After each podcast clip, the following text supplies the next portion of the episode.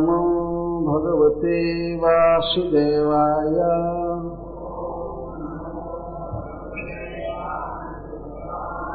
ॐ नमो भगवते वासुदेवाय।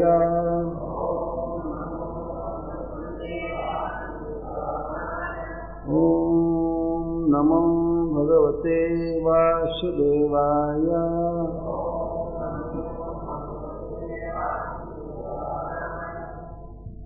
आपन्नः संसृतिं घोराम्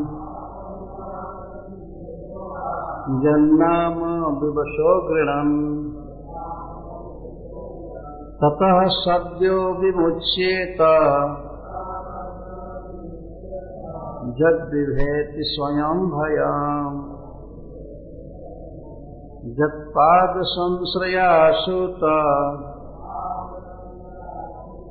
मुनयः प्रशमायनः सद्यः पुनङ्कुपस्पृष्टः स्वभुन्यापोऽनुसेवया को वा भगवतस्तस्य? पुण्यश्लोकेड्यकर्मणः शुद्धिकामो न स्नुयात् यशः कलिमलापहाम्। आपन्नः प्राप्त। संस्कृति जन्म मरण की परंपरा को घोरा दुस्तरणीय। जन नाम जिनका एक नाम भी घृणान उच्चारण करने पर ततः उस संस्कृति से सद्य तत्काल नामोच्चारण मात्र से ही विमुचेत मुक्त हो जाता है। जब जिस नाम से विभेति भय करता है, स्वयं साक्षात भयम काल। जत्पाद संश्रय। जिन श्री कृष्ण के चरण कमल में रहने वाले, चरण कमल का आश्रय लेने वाले सुता हे सुख गोस्वामी, मुनय मुनिजन श्री कृष्ण लीला का मनन करने वाले। प्रसमायन प्रकृष्ट सम के अयन होते हैं। अर्थात उनकी बुद्धि भगवान निष्ठ होती है। जो भगवान श्री कृष्ण की लीला कथा के प्रति पूर्ण आसक्त रहते हैं, ऐसे मुनुजन सद्य तुरंत पुनंती पवित्र कर देते हैं। उपस्पृष्ट केवल सानिध्य मात्र से स्वधूनि श्री गंगा जी, श्री गंगा जी का आपह जल समूह अनुसेवया बारंबार सेवन करने पर पवित्र करते हैं।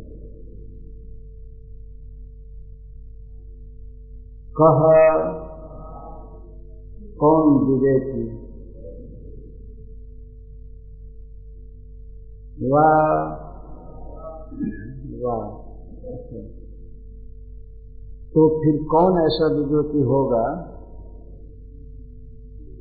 जो पूर्ण श्लोक के भगवत स्वयं भगवान श्री कृष्ण के तस्य जो ऐसे प्रभावशाली हों उनके पूर्ण श्लोक के कर्मण,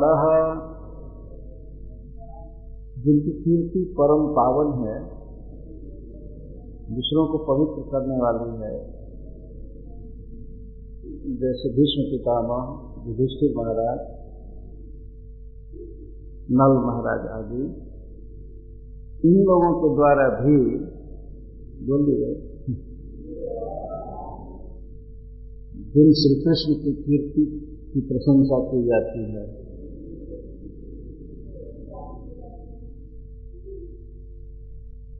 शुद्धि काम, जो शुद्ध होने की इच्छा रखता है, न सुनया नहीं सुनेगा। जस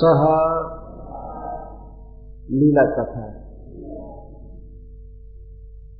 कलिमलापहन कलयुग के कारण लोगों के हृदय में जो इंद्रिय सुख की वासना आ, आ गई है उस वासना का हनन करने वाला जस जस नैनिशारण्य में अठासी हज़ार ऋषि जिनमें सौनक जो प्रधान है। सुत गोस्वामी से भगवान श्री कृष्ण के विषय में अनेक प्रश्न कर रहे हैं।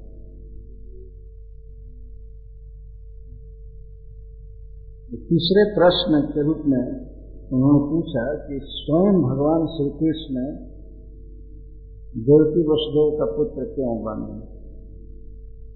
क्या भगवान का विशिष्ट अभिप्राय था उनका पुत्र बनने में और इस संसार में अनेक लीलाएँ करने का?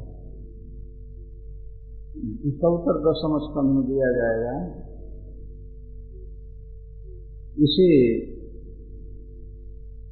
प्रश्न को और क्लियर करने के लिए भगवान के प्रभाव का वर्णन कर रहे हैं। पहले अपनी श्रवणोत्कंठा को लोग व्यक्त किए। तन्न सुसुर सुमाणा नाम, अरहस अंगानुवर्ण तुम वश्यावतारो भूता नाम, क्षमाय का भवाय का यहाँ तक अपनी अभिलाषा व्यक्त किए अब दो श्लोकों में भगवान श्री कृष्ण की अद्भुत महिमा, उनका अद्भुत प्रभाव का वर्णन कर रहे हैं। आपन्न संस्कृति घोरान जन्नाम दिवसो गुणम ततः सद्यो विमुच्येत जद्विभेति स्वयं भयम। इसे दुस्तर जन्म मरण में पड़ा हुआ व्यक्ति, यदि विवश अवस्था में भी, पराधीन होकर भी, किसी प्रकार से भगवान श्री कृष्ण का एक नाम बोल दे तो वह नाम उच्चारण मात्र से ही तत्काल इस घोर संस्कृति से मुक्त हो जाता है। ऐसा जिनके नाम का प्रभाव उनके गुण चरित्र आदि को हम सुनना चाहते हैं। नामोच्चारण का ऐसा प्रभाव है नाम के उच्चारण से साक्षात काल भी भय करता है, डरता है। इस प्रकार से लोग कह रहे हैं। तो श्री भगवान के, श्री कृष्ण के अद्भुत प्रभाव का वर्णन किया रहा है। उनका स्वरूप है, कितना महान है, कितना पावन है, ये तो अलग बात रही। उनका नाम ही पर्याप्त है जगत के जीवों को सिद्ध करने के लिए। अपन्न संस्कृति घोड़ा जीव अनादिकाल से बहिर्मुख है, अतः वह श्री कृष्ण को भूला हुआ है। और भूल करके इस संसार में इंद्रिय सुख के लिए प्रयास करता है, अनेक कर्म करता है इसके लिए। परंतु भगवान की बहिरंगा शक्ति माया उसे सुखी नहीं होने देती है, उसे दुख देती है। कृष्ण भोली सोई जी अनादि बहिर्मुख अतः वो माया तारे दे संसार दुख। भले वो सोचे मनुष्य, कोई प्राणी कि मैं सुखी हूँ मैं सुख भोग रहा हूँ मैं इंजॉय मैं इंजॉय कर रहा हूँ, लेकिन वास्तव में प्रत्येक जीव इस प्राकृतिक जगत में सफ़र कर रहा है, दुख भोग रहा है प्रत्येक जीव अतएव माया तर दे संसार दुख। कृष्ण की स्मृति नहीं रखने के कारण और भोगों की अभिलाषा के कारण माया उसे बहुत दुख देती है। कभी स्वर्गे उठाए, कभी नरके डुबाए, दंड जने राजा जने नदी के चुबाए भगवान श्री चैतन्य महाप्रभु कहते हैं, सनातन गोस्वामी से, कि माया कभी उसको स्वर्ग में जन्म देती है, कभी नरक में डुबाती है। कभी स्वर्गे उठाए कभी नरके डुबाए दंड जने राजा जने नदी पे चुबाए जैसे किसी दंड व्यक्ति को जिसने कुछ अपराध किया है, नियम तोड़ा है, पाप किया है तो उसको राजा दंड देता है। पहले जमाने में ऐसा दंड होता था किसी अपराधी को राजा के सिपाही लोग ले जाते थे नदी में। और उसे यह दंड दिया जाता था कि नदी में डुबाना, फिर उठा लेना, नदी में डुबाना। ये दंड की एक प्रक्रिया थी इस तरह से बार बार उसे दुख दिया जाता है। तो भगवान चैतन्य महाप्रभु कहते हैं, जैसे दंड व्यक्ति को नदी में डुबाया जाता है, या फिर ऊपर उठाया जाता है तो इसी तरह से इस संसार में माया कभी डुबाती है कभी उठाती है। तो थोड़ा ऊपर जल से उठा दिया जाता है दंड व्यक्ति को तो वो सोचता आ मुझे बहुत सुख है, बहुत सुख है। जो पानी में डुबाया जा रहा है, उसकी श्वास फूलती है और बोल भी नहीं पाता है, पर उसका मनोभाव ये रहता है कि मुझे जल्दी से जल्दी निकालो निकालो सांस फूल रही है हो रहा है हो रहा है। तो थोड़ा सा उसको ऊपर उठाते हैं, खुली हवा में सांस लेता है तो हाँ स्वर्ग स्वर्ग दिया सुख हुआ। लेकिन वो टेम्पोररी स्थिति है। कृतम भुक्वा सर्वलोकम विशालम, छीणे कोने मत लोकम विषम फिर उनको पानी में डुबाना नरक में डुबाना सब मिला करके नारकीय दुख की व्यवस्था करना यही माया का मुख्य कार्य है। यह बहुत दुख देती है उन दुष्टों को जो लोग भगवान का भजन नहीं करते। इस संसार में सब क्रिमिनल भरे हुए हैं में प्रभुपाद कहते हैं। यह प्राकृतिक जगत इन अपराधियों के लिए बनाया गया है। जो माया इंचार्ज है और दुख देती है। इसको यहाँ पर सोनकादी ऋषिगण घोरम संस्कृति कह रहे घोर संस्कृति घोर का तो एक होता है भयावह। चिंता सिंह स्वामी जी लिखते हैं दुष्तरा जिसको पार करना कठिन ये माया की व्यवस्था है, इसको कोई पार नहीं कर सकता है। पार कौन करेगा? जो माया के भी अधिपति भगवान श्री कृष्ण की शरण लेता है तो वो पार होता है। इसको भगवान ने श्रीमुख से कहा है। दैवी हेसा गुणमयी, मम माया दुरत्यय। नामे वही प्रपद्यंत माया नेतांतरण जीते यह मेरी माया दुष्तर है। कोई अपने प्रयास से, अपनी बुद्धि से, अपने किसी उपाय से, योग्यता से इसको पार नहीं कर सकता है। केवल वही लोग पार करेंगे जो मेरी शरण लेते हैं मामेव ये प्रपद्यंते माया नेतांतरम जो मान एव प्रपद्यंते जो मेरी ही प्रपत्ति ग्रहण करते हैं, मेरी शरण में आते हैं, तब वे माया को तर जाते हैं। जब तो व्यक्ति भगवान का भक्त बनता है, नाम जपने लगता है तो माया कहते ठीक है बेटा, जाओ, ठीक हो गया। लेकिन जो नाम जप नहीं करेगा, भगवान की भक्ति नहीं करेगा, प्रणाम नहीं करेगा तो उसको इसी तरह से जन्म मरण और जन्म और मृत्यु के बीच में बुढ़ापा और रोगों का भयावह दुख भोगना पड़ता है। प्रत्येक शरीर में दूसरे जीव भी बूढ़े होते हैं। तो बहुत क्लेश होता है, मरने में, जन्म लेने में, और मनुष्यों का तो विख्यात ही है, कितना कष्ट होता है। इस प्रकार इसको संस्कृति कहते हैं। संस्कृति या संसार, दोनों शब्द का एक ही अर्थ है। संसार का अर्थ, ये दुनिया नहीं है। संसार का अर्थ है, आत्मा की जो भिन्न भिन्न दशा होती है, एक दशा से दूसरी दशा, जन्म लेना शरीर में, फिर बूढ़ा होना उसमें भूख प्यास सर्दी, गर्मी आदि सहना, अनेक रोगों को सहना, मान, अपमान आदि सब। इसको संसार कहा जाता है। और इन वस्तुओं को तो जीवों को जगत कहा जाता है। जो जगत कहते हैं। लेकिन संसार का मतलब दूसरा होता है। जीव का संसार। संसार मतलब जन्म, मरण भूख प्यास शोक हर्ष दुख जो है इसको संसार कहते हैं। और इसी को संस्कृति कहते हैं। ये बहुत दुस्तर है। प्रत्येक व्यक्ति चाहता है कि मैं मृत्यु को लाभ जाऊँ, मैं बुढ़ापा से बच जाऊँ, मुझे जन्म न लेना पड़े फिर, लेकिन केवल वही बचेंगे और माया को पार करेंगे जो श्री कृष्ण की शरण ग्रहण करेंगे। कोई उपाय नहीं श्री कृष्ण की शरण ग्रहण करने की बात को छोड़ दीजिए। शरण ग्रहण करने वाला तो निश्चित ही भगवान को पा जाता है, माया को पार कर लेता है। जो व्यक्ति केवल नाम का उच्चारण कर दे तो वह इस माया को पार कर लेता है। तथा शब्द विमुच्य पर यह शब्द का अर्थ है नामोच्चारण मात्र से ही। हरे कृष्णा हरे कृष्णा कृष्णा कृष्णा, हरे हरे। हरे राम हरे राम राम।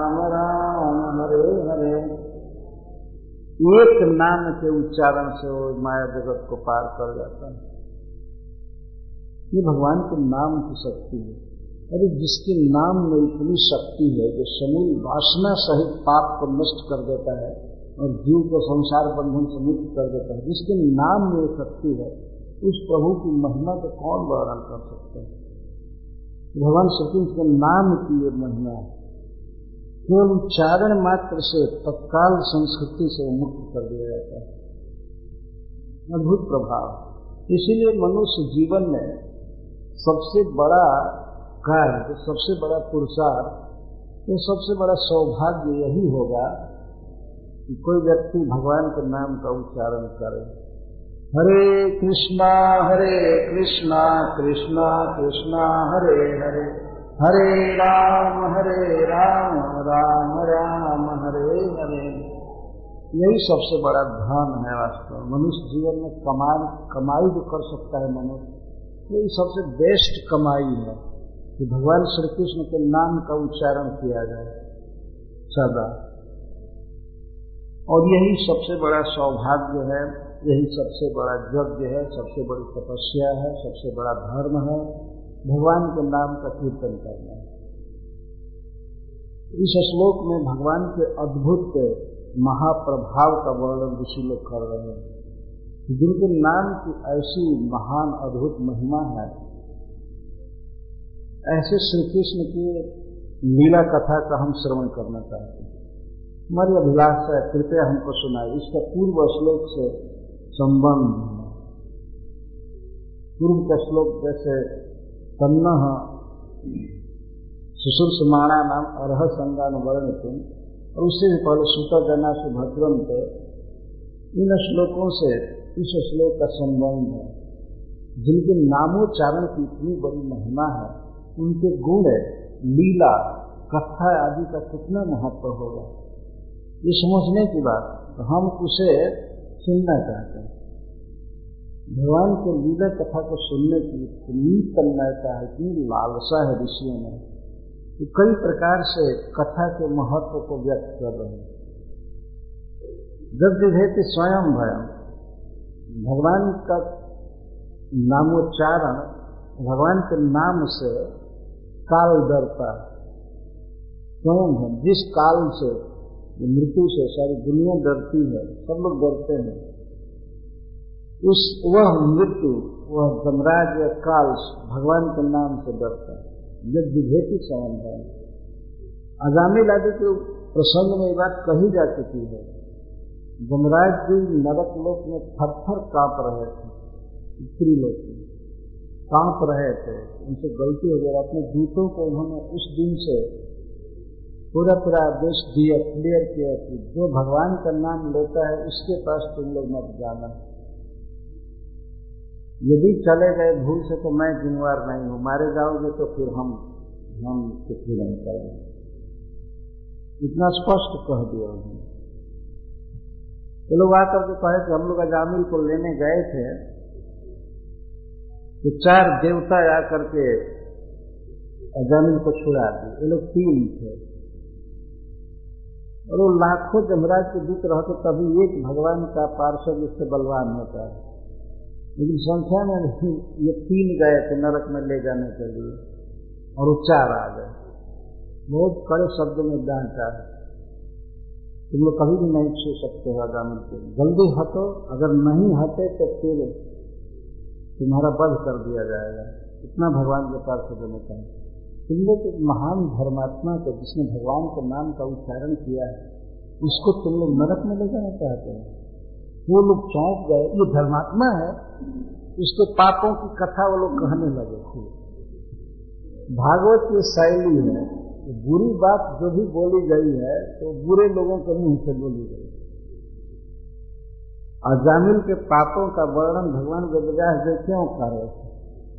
या सुखदेव जी क्यों कर सुखदेव जी कहते हैं कि भगवान के पार्षदों का प्रश्न सुन करके गंगराज के दूत बाद में अजामिल के दुर्गुणों का वर्णन करेंगे अजामिल के दुर्गुणों का वर्णन जमराज के दूत कर रहे हैं। यदि सुखदेव गोस्वामी तो उसको बोल ही रहे हैं महाराज परीक्षित से लेकिन ये कहते हैं जमदूता उच्च जमराज के दूत बोल रहे तो लोग लगे जिन्होंने ये पाप किया, ये पाप किया, ऐसे किया ऐसे किया ऐसे किया। ऐसा आदमी ही तो नरक का योग्य संविवेक है। नरक किस लिए बनाया गया है? वो क्यों आप लोग रोक रहे हैं? इतने सुंदर हैं आप लोग। इतना सुंदर रूप है, लेकिन आप लोगों का स्वभाव ऐसा है कि इस क्रिमिनल का पक्ष ले रहे हैं। इतना अच्छा सुंदर रूप पा करके भी और इतना गंदा काम कर रहे हैं। जानते हैं इसका दुष्प्रभाव क्या होगा? अगर अजामिल छूट गया, नरक में नहीं गया तो दुनिया में लोग खुल करके पाप करेंगे। अब जमराज से भय होगा नहीं। इतना बड़ा पापी जब नरक में नहीं गया तो हमको कौन हो जाएगा? इसलिए पाप कर। तो आप लोग पाप कराने में सहायक मत बने। पर भगवान के पार्षदों ने नाम की महिमा समझाया। किसी भी तरह से, चाहे भाव से, कुभाव से अलक्ष्य से, या किसी पद की पूर्ति के लिए, किसी नाम के बदले, किसी भी तरह से कोई भगवान के नाम का उच्चारण करता है तो उसका पाप तुरंत समाप्त हो जाता है। केवल उच्चारण मात्र कई श्लोकों में भगवान के पार्षदों ने नाम की महिमा कही है तो यहाँ पर सोनकादी ऋषिजन भगवान के नाम की महिमा बोल रहे हैं। अपन्न संस्कृति घोरा, जन नाम विवशो घृणन विवशो घृणन। विवश का अर्थ होता है श्रद्धा से नहीं, प्रेम से नहीं विवश होकर के। जैसे कोई व्यक्ति बुखार से ग्रस्त है, बुखार आया है, और बुखार आने पर हाय हुई न करके, हरे कृष्णा, हरे कृष्ण कह दो तो तत्काल संस्कृति से मुक्त हो। जाए इसको विवस्था कहते हैं। प्रेम से नहीं किया। या किसी को धूप लग रही है, ज़ोर से गर्मी हो रही पसीना आ रहा है तो वह बोल दे, ओ, हरे कृष्ण हरे कृष्ण, या गोविंद, राम, हरि। तो तुरंत कर्म बंधन से मुक्त हो जाता है। ये भगवान के नाम की महिमा है। फिर प्रेम से श्रद्धा से भगवान का कीर्तन करे या माला पर जप करे, तब तो कहना ही क्या दिवस अवस्था में। किसी पर कोई मारा डंडे से या किसी से और उस समय बोले, हरे कृष्णा, हरे गौर, हरे कृष्णा, हरे राम तो तत्काल मुक्त हो जाता है। ये भगवान के नाम की नहीं जैसे आजामिल ने दिवस अवस्था में, अपने पुत्र के स्नेह में उसका नाम लिया, नारायण आय। हे नारायण, आओ। तब तक सचमुच नारायण के पार्षद आ गए। उसको बचा दिए वो तो अपने पुत्र का नाम दिया जानता भी नहीं था। भगवान का नाम है इतना, उसे ज्ञान था, लेकिन उस दशा में वो भगवान का नाम जानकर नहीं बोल रहा है। पुत्र का नाम पुकार रहा है। वह मुक्त हो गया। जमराज के पास से मुक्त हो गया। और बाद में उसने भजन किया हरिद्वार में। तो वहाँ से विमान पर चढ़कर बैकुंठ गया ये भागवत में कथा है। हेमम विमान आरोह्य गजव भक्त श्रीय पति। जहाँ श्रीपति रहते हैं लक्ष्मीपति भगवान जिस धाम में रहते हैं, वहाँ चला गया। ये भगवान के नाम के उच्चारण की शक्ति है। जमराज भी डरते हैं और माया भी डरती है। वास्तविक भय माया से है जो माया ही भय उत्पन्न करती है। इसीलिए एक टीकाकार कहते हैं कि माया डरती है, बहिरंगा शक्ति डरती है भगवान के नाम से।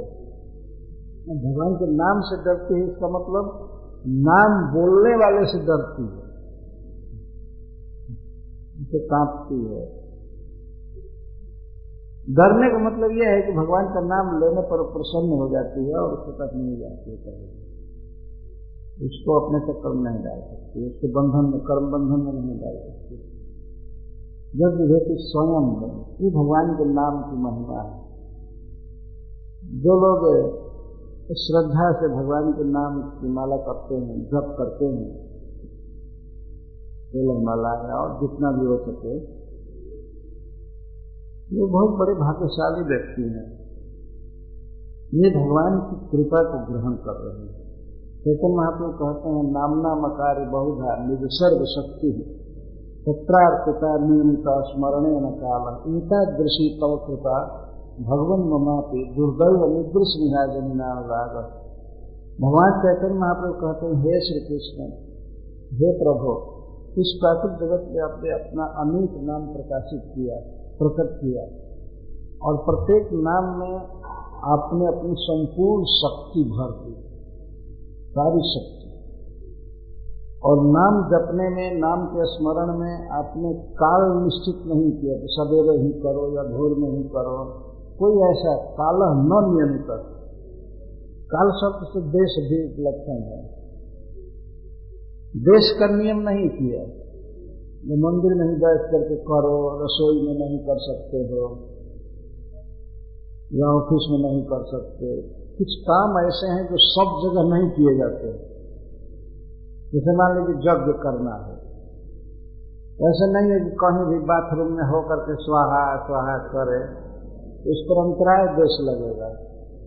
पुण्य क्या होगा? और महापाप लग जाएगा। लेकिन भगवान के नाम का उच्चारण कहीं भी किया जा सकता एक बार एक भक्त हमसे पूछा तो क्या टॉयलेट में भी उच्चारण किया जा सकता है? मैंने कहा कि हाँ अगर सब जगह आप कर रहे हैं, सब जगह करते ही रहे हैं, कभी नागा नहीं गया तो बाथरूम जाए तो वहाँ भी धीरे धीरे बोल सकते हैं, कोई बात नहीं।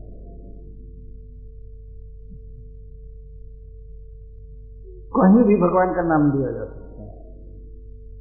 देश का नियम नहीं है, काल का भी नियम नहीं है। और कई कामों में काल का नियम है। जैसे संडे को दुकानें बंद रहती है। संडे को आप वस्तु नहीं ले सकते।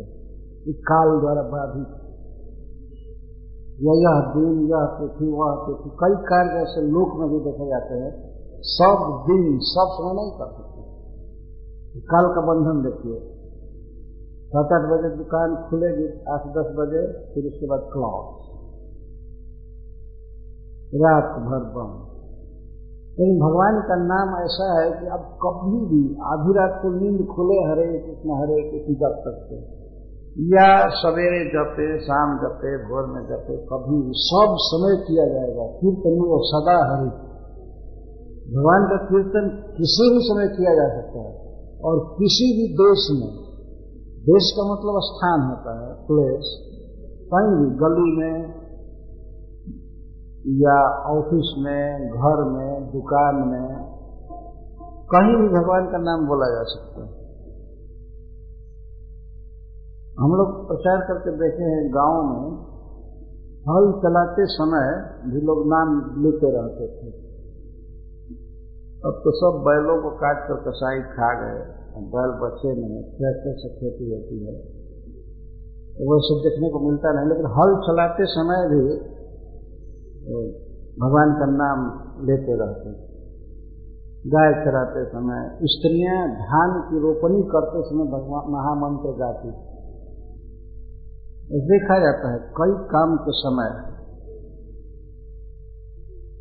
भगवान के नाम का उच्चारण करते हैं। नाम के उच्चारण में देश, काल का भेद नहीं है और पात्र का भी भेद नहीं है। कुछ मंत्र ऐसे हैं जो केवल ब्राह्मण ही जप सकते हैं, दूसरे लोग नहीं। लेकिन भगवान का नाम ऐसा है कि इसको कोई भी ब्राह्मण, क्षत्रिय वैश्य शूद्र अंत्य मलेश जवन कोई भी जप सकता है। एक बार की कथा है, पद्म पुराण की कथा है। एक बार एक यवन जा रहा था कहीं जंगल में तो उसको एक सुअर मार दिया। सुअर मार दिया तो वो कह रहा था, हराम मार दिया, हराम मार दिया, हराम मार दिया। तो सुअर को हराम कह रहा था, लेकिन राम शब्द आ रहा। था तो मरने पर उसके लिए विमान आया और स्वर्ग गया। और वहाँ से एलिवेशन होना था उसको आगे तो हराम कहने से उसमें राम शब्द आ जाता था। ऐसे कहने से मुक्त हो गया। इस शास्त्र में सब कथा है। इतना भगवान के नाम की महिमा है। कोई भी व्यक्ति इसके लिए अयोग्य नहीं है। सभी योग्य है। भगवान श्री कृष्ण से सभी जीवों का संबंध है। जैसे मान लीजिए, एक पिता के कई पुत्र हैं। अगर पुत्रों में कोई लंगड़ा है, कोई पढ़ा लिखा नहीं है, कोई विद्वान है, कोई कुछ है, कुछ। लेकिन सबको अधिकार है अपने पिता को पिता कहने का। इसको कोई बाधित नहीं कर सकते। भले वो अपढ़ लड़का है, कुरूप है, रोगी है, या निर्धन हो, लेकिन उसको अपने पिता को पिता श्री कहने का अधिकार है। उसी तरह से किसी भी दशा में व्यक्ति हो, संसार में किसी भी धर्म को मानता हो, उसका फेत कुछ भी हो, लेकिन उसे भगवान के नाम लेने का पूर्ण अधिकार है जनसिद्ध अधिकार है। हरे कृष्णा हरे कृष्णा कृष्णा कृष्णा, हरे हरे हरे राम हरे राम राम राम, हरे हरे। ये आज आरती नहीं थी क्या पहले? तो ऋषि जन इस प्रकार भगवान श्री कृष्ण की महिमा गा रहे हैं। कितना महान है, कितना पवित्र है, कितना दिव्य है भगवान श्री कृष्ण जिनका नाम उच्चारण करने वाला व्यक्ति भी माया से पार हो जाता है। अब पंद्रहवें श्लोक में कह रहे हैं जब पाद संश्रया सूत मुनय प्रसमाय नहा सद्य पुनंतुपृष्टा स्वर्धुन्या तो निषेवया। भगवान नाम की महिमा कही गई। इस प्रकारांतर से भगवान कृष्ण की का ही महात्मा कहा जा रहा है। श्री कृष्ण की महिमा कही जा रही है। और अब भगवान के भक्त की महिमा कर रहे हैं। और भक्त की महिमा के द्वारा भगवान के महाप्रभाव का वर्णन किया जा रहा है। जगपाद संश्रया सूत्र हे सुख गोस्वामी, जिनके जुगल चरण कमल की शरण लेने वाले वैष्णव जन जगपाद संश्रया जिन्होंने ठीक ठीक कृष्ण के चरण कमल का आश्रय लिया है। ये शब्द है पुनंती तत्काल पवित्र कर देते हैं। सानिध्य मात्र से किसी को, पर दो गुण बता रहे हैं। भगवान के जुगल चरण ही जिनके आश्रय हैं, ऐसे वैष्णव जन मुनय, और प्रसम आया प्रसम अयन। ये प्रकृष्ट सम के अयन होते हैं, आश्रय होते हैं। समो मनुष्यता बुद्धि। भगवान ने भागवत में स्वयं ही कहा है, सम का अर्थ। उद्धव जी ने पूछा कि को सम, को दम, सम क्या है? तो भगवान श्री कृष्ण कहते हैं, समो मन निष्ठता बुद्धि। बुद्धि का मुझमें पूरा पूरा लग जाना एक निष्ठ हो जाना, इसी को सम कहा गया यहाँ प्रसम है, प्रकृष्ट सम, और श्रेष्ठ। जिनका चित्त पूर्ण रूप से भगवान श्री कृष्ण के लीला कथा गुण में आकृष्ट है, उनको प्रसनायन कहते हैं। उनका चित्त बाहर जाता ही नहीं है।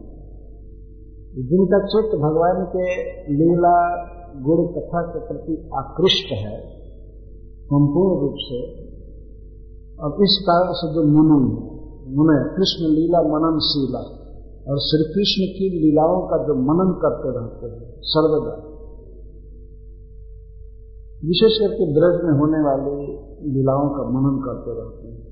मुनया सुखदेव गोस्वामी आदि।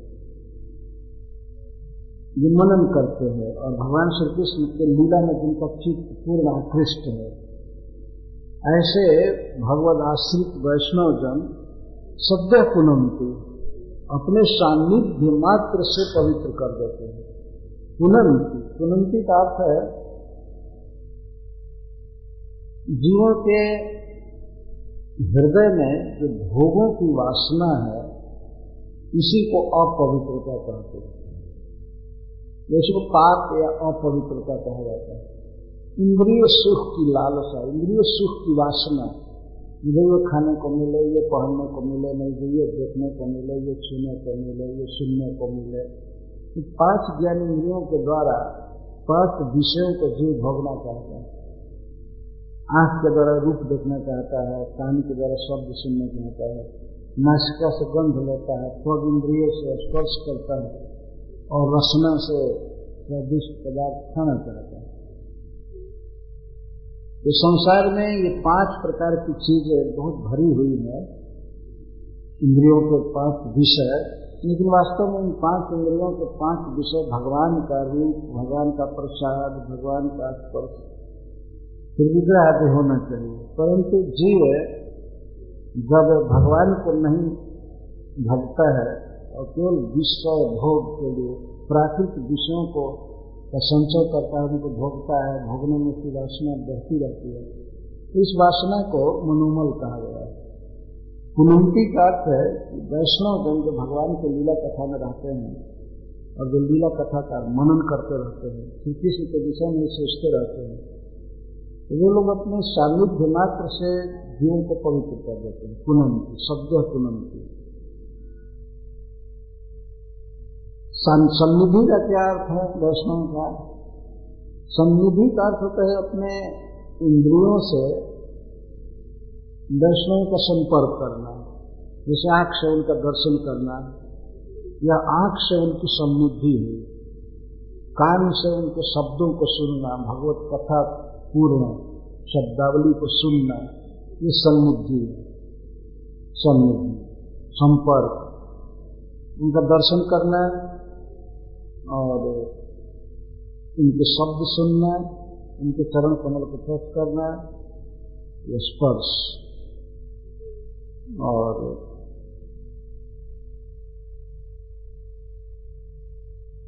और उनका उच्छिष्ट प्रसाद खाना। भगवान का प्रसाद जो खाते हैं तो उसे तो महाप्रसाद कहते हैं। जब वैष्णव उसको खाते हैं तो महा महाप्रसाद कहा जाता है। ऐसे चैतन्य कीर्तन में लिखा गया कृष्ण शिष्ट को महाप्रसाद कहते हैं। और वैष्णव भक्त जब उस महाप्रसाद को खाता है तो उसमें दो बार महा लगाना पड़ता है महा महाप्रसाद। तो भगवान का अधरामृत तो उसमें आया ही है। और भगवान के भक्त का जब अधरामृत किसी मिलता है तो महा महाप्रसाद। इस प्रकार भगवत भक्तों का दर्शन करना और उनके श्रीमुख से कथा सुनना, भगवान के लीला गुण को सुनना। वास्तव में समृद्धि में यही मुख्य सानिध्य है। दर्शन और श्रवण, मुख्य सानिध्य यही है। इस सानिध्य मात्र से मुनय प्रसनायना जगता संश्रया पुनंती भक्तों जीवों को तत्काल पवित्र कर देते हैं। एक बार कुरुक्षेत्र में भगवान श्री कृष्ण गए थे, सूर्य ग्रहण लगा था। द्वारका से सब लोग गए थे, ब्रज से भी लोग गए थे। भगवान के बहुत जितने संबंधी थे, सब गए। थे तो संख्या भी नहीं गिन सकते कि कितने साले थे, कितने कौन कौन थे। सोलह हज़ार एक सौ आठ विवाह हुआ। कितने ससुर, कितने साल। और संबंधी सब आए ही थे। उस अवसर पर बहुत ऋषि मुनि भी आए थे कुरुक्षेत्र। तो, तो स्नान का बहाना था ब्रह्म सरोवर में लेकिन वास्तव में भगवान श्री कृष्ण का दर्शन करने के लिए आए ऋषि लोग। तो भगवान एक मनुष्य के भाव में लीला कर रहे हैं। ये कहते हैं कि जिन लोगों की तीर्थ में, पानी में तीर्थ बुद्धि है, जब तीर्थ बुद्धि शरीर में कर जने सभी विषय और दो करे। जिसत्म बुद्धि पुणते प्रभाव के भगवान कहते हैं कि जिस व्यक्ति की इस कुणप में, लाश में आत्मबुद्धि है, ये मरा हुआ देह है, पंचभूता भौतिक देह में जो आत्मबुद्धि का देह को माया मानते हैं और विषय बुद्धि कुणते प्रभावित थे स्वभी कलत्रादि से और पत्नी, पुत्र आदि ये मेरे हैं, जिनकी ये बुद्धि है। भगवान के प्रति या वैष्णव के प्रति जिनकी बुद्धि नहीं है कि ये मेरे हैं। पर पत्नी में बुद्धि है कि मेरी है, ये बेटा बच्चे मेरे हैं। तो सै वो गोखर वो गधा है बैल है आपके भगवान कहते हैं। जब मेरा मानना ही है तो भगवान के भक्तों को मेरा मानना चाहिए। वही वास्तविक बंधु हैं, वही वास्तविक परिवार के हैं।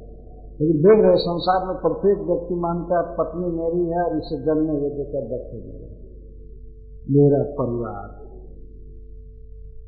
और देह में आत्मबुद्धि, अहंता और ममता। सभी कलत्रा जिसमें भौम इज़्ज़त और भूमि के विकार भौम कहते हैं, भूमि से बना हुआ, जैसे पत्थर से बना हुआ, या लोहा से, काठ से, या मिट्टी से बने हुए जो मूर्तियाँ हैं इन्हीं में इज़्ज़त भी, पूजा, पूज्य बुद्धि है, यही हमारा इष्ट देव है, इसी की पूजा करते हैं। और यदि वैष्णवों का पुरस्कार करे तो उनको भी भगवान कहते हैं गधा है, बैल है। गोखर। सबके साथ लगाना पड़ेगा। जब तीर्थ बुद्धि सलिले न कढ़ी तीर्थ जनेशु अभिज्ञ सुसैव गोखर और दूर दूर में कोई पानी है, जलाशय है नदी है तो उसी में तीर्थ बुद्धि है ये हमको पवित्र कर देगा, ये हमको पवित्र कर देगा। पर मेरे लीला कथा के जानकार, मेरे भक्तों में अभिज्ञ जमे में यदि तीर्थ बुद्धि नहीं है तो ऐसा व्यक्ति सब गधा है बैल ध्यान कह। रहे ऋषियों से कह रहे स एव गोखर। स एव गोखर, वही गो है, वही खर है। वही बैल है, वही गधा है। बल्कि वो गधा बैल ठीक है। वो गधा बैल नहीं, असली बैल और असली गधा वही है। जो देह को मैं मानता है और परिवार में स्त्री पुत्र आदि को मेरा मानता है। और पृथ्वी के विकार मूर्तियों को ही पूज्य मानता है, वैष्णवों को पूज्य नहीं मानता है। भगवान के भक्तों का सत्कार नहीं करता है। ये अद्भुत क्रांतिकारी बात भगवान कह रहे हैं। जगह जगह मूर्तियाँ हैं, मूर्तियों की लोग पूजा करते हैं करते हैं। वैष्णवों की पूजा नहीं करते। इस पर भगवान कहते हैं, न अभिज्ञ सुजने से शुरू से ही ये बात कह रहे हैं, शुरू से लगेगा। यदि जो स्वधि कलत्र आदि में करता है, पर अभिदेशु जनेशु न तीर्थ बुद्धि पानी में करता है, नदी में, सरोवर में, लेकिन वैष्णव में तीर्थ बुद्धि नहीं करता तो स एवं इस तरह से भगवान बोल रहे हैं। और भगवान जिसको गधा कह दो, गधा ही है। अब दूसरा कोई क्या आदमी कहेगा? भगवान तो पूर्ण अथॉरिटी है, वो जैसा जिसको कहेंगे, जो टाइटिल देंगे और ठीक है। भगवान के प्रवचन का सार यह है कि वैष्णव ही वास्तविक तीर्थ है। वे किसी के कर्म बंधन को, पाप को, वासना को मिटा देते हैं। इसको और क्लियर भगवान ने किया है। वैष्णवों के, साधुओं के मुख से जो शब्द निकलते हैं, ये शब्द व्यक्ति के अज्ञान को काट देते हैं। भगवान बोल रहे हैं।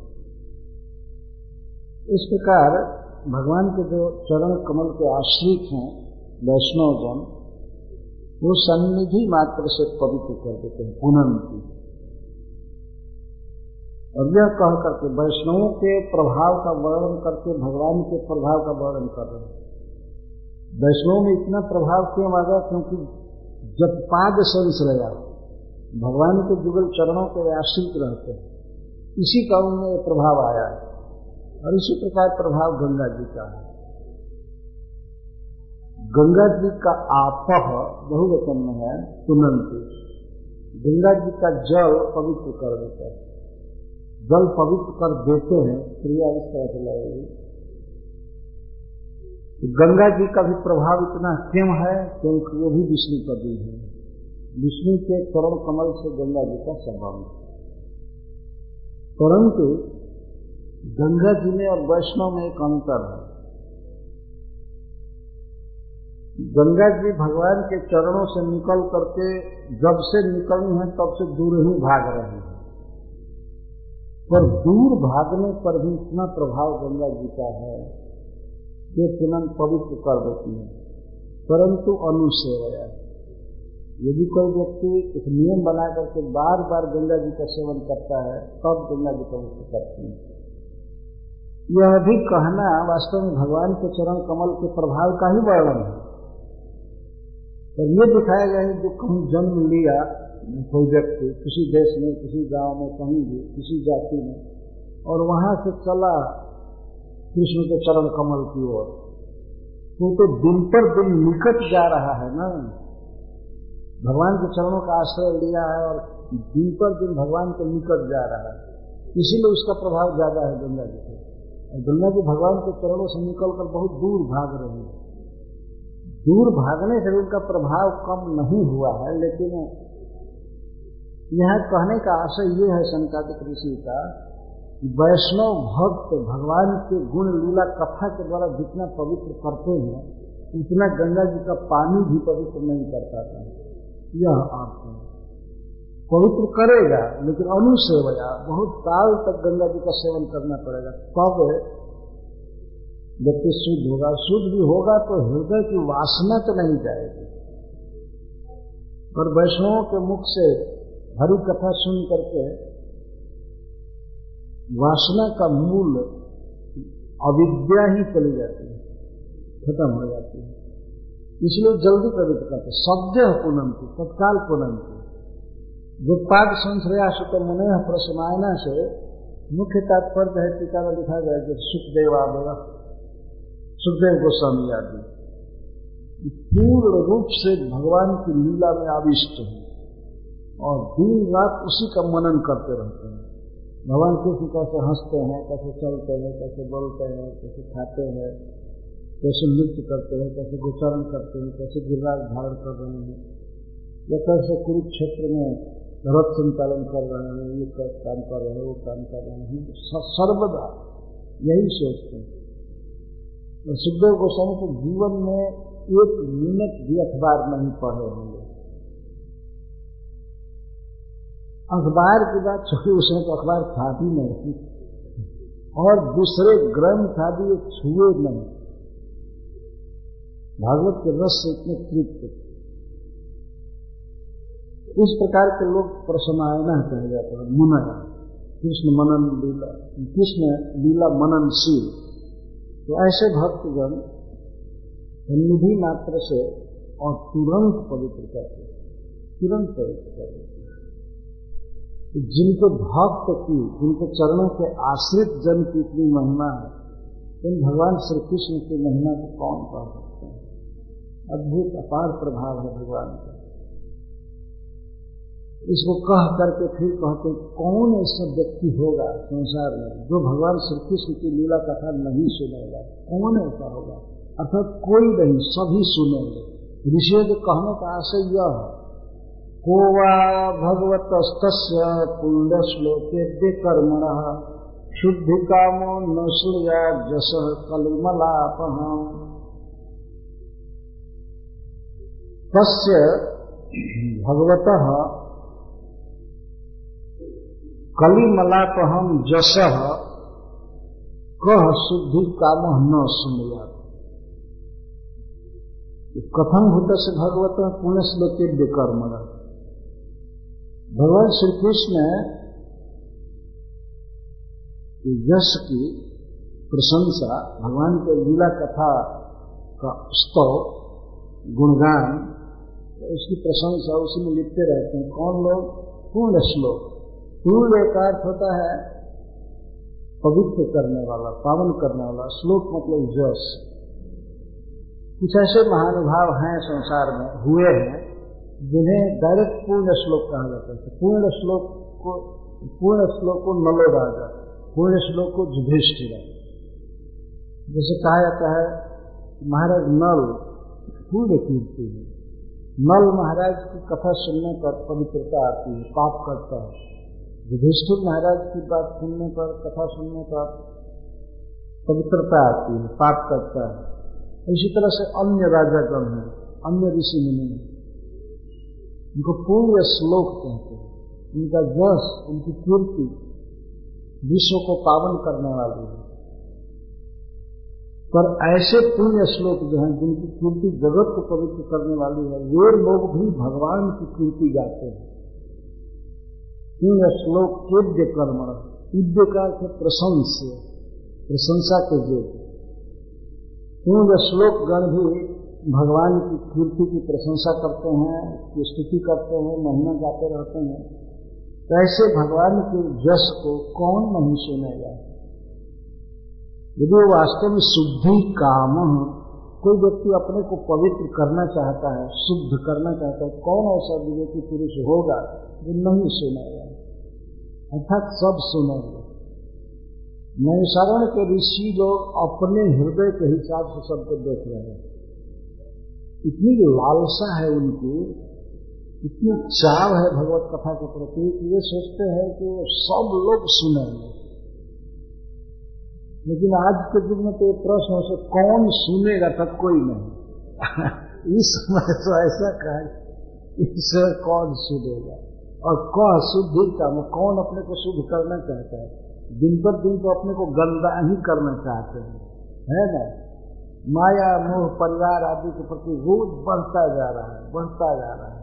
तो शुद्धि काम कौन है? कौन शुद्धि की इच्छा करता है? लेकिन प्रत्येक व्यक्ति दूसरे को अपने हृदय से देखता है। नैसारण के ऋषि जन ये सोच रहे हैं कि प्रत्येक व्यक्ति भागवत सुनेगा, और यदि वो शुद्धि काम है तो शुद्धि का अर्थ है कि हृदय में जो भोगों की लालसा है, इंद्रिय सुख की लालसा है, वासना है, इससे कोई व्यक्ति मुक्त होना चाहता है। बिल्कुल शुद्ध होना चाहता है और चाहता है कि भगवान में मेरी मतु लगी रहे तो कौन ऐसा व्यक्ति होगा जो नहीं सुनेगा? न श्रेया। जस। भगवान के यश को, लीला को। कली मलाप कली मल आप कलयुग के मल को दूर करने वाला है भगवान का यश कलयुग में कोई मल नहीं है वास्तव में। कलि मलापहम का अर्थ है कि कलयुग के कारण जो लोगों के हृदय में मल जम जाता है, इंद्रिय सुख भोग की लालसा बढ़ जाती है, वासना बढ़ जाती है। उसे लालसा को वासना कहते वासना का अर्थ होता है उसके बिना वो रह नहीं सकता है। व्याप्त हृदय हो जाता है। हमको ये चाहिए, हमको ये चाहिए ये चाहिए ये चाहिए। वो खाना चाहता है, देखना चाहता है, सुनना चाहता है। सारे धर्म कर्म को छोड़ करके खाने के विषय में देखिए, कोई शराब पीना चाहता है, नियम मना करता है, शराब नहीं शराब पीने को मना करता है।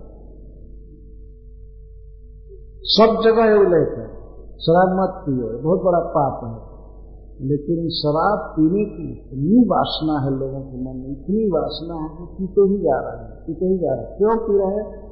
अविद्या के कारण। ये सोचते हैं कि ये हमको पुष्ट करेगा, हमको सुख दे रहा है। जबकि शराब करे खराब सरकार लिखती है दीवार पर, जो शराब का हुआ शिकार उसने थोक दिया घर बार शराब करे खराब कई जगह ये लिखा हुआ रहता है, शराब निषेध विभाग, मद्य निषेध विभाग, सरकार एक डिपार्ट है, और वो सरकार ही मद्य बनाने के लिए लाइसेंस देती है।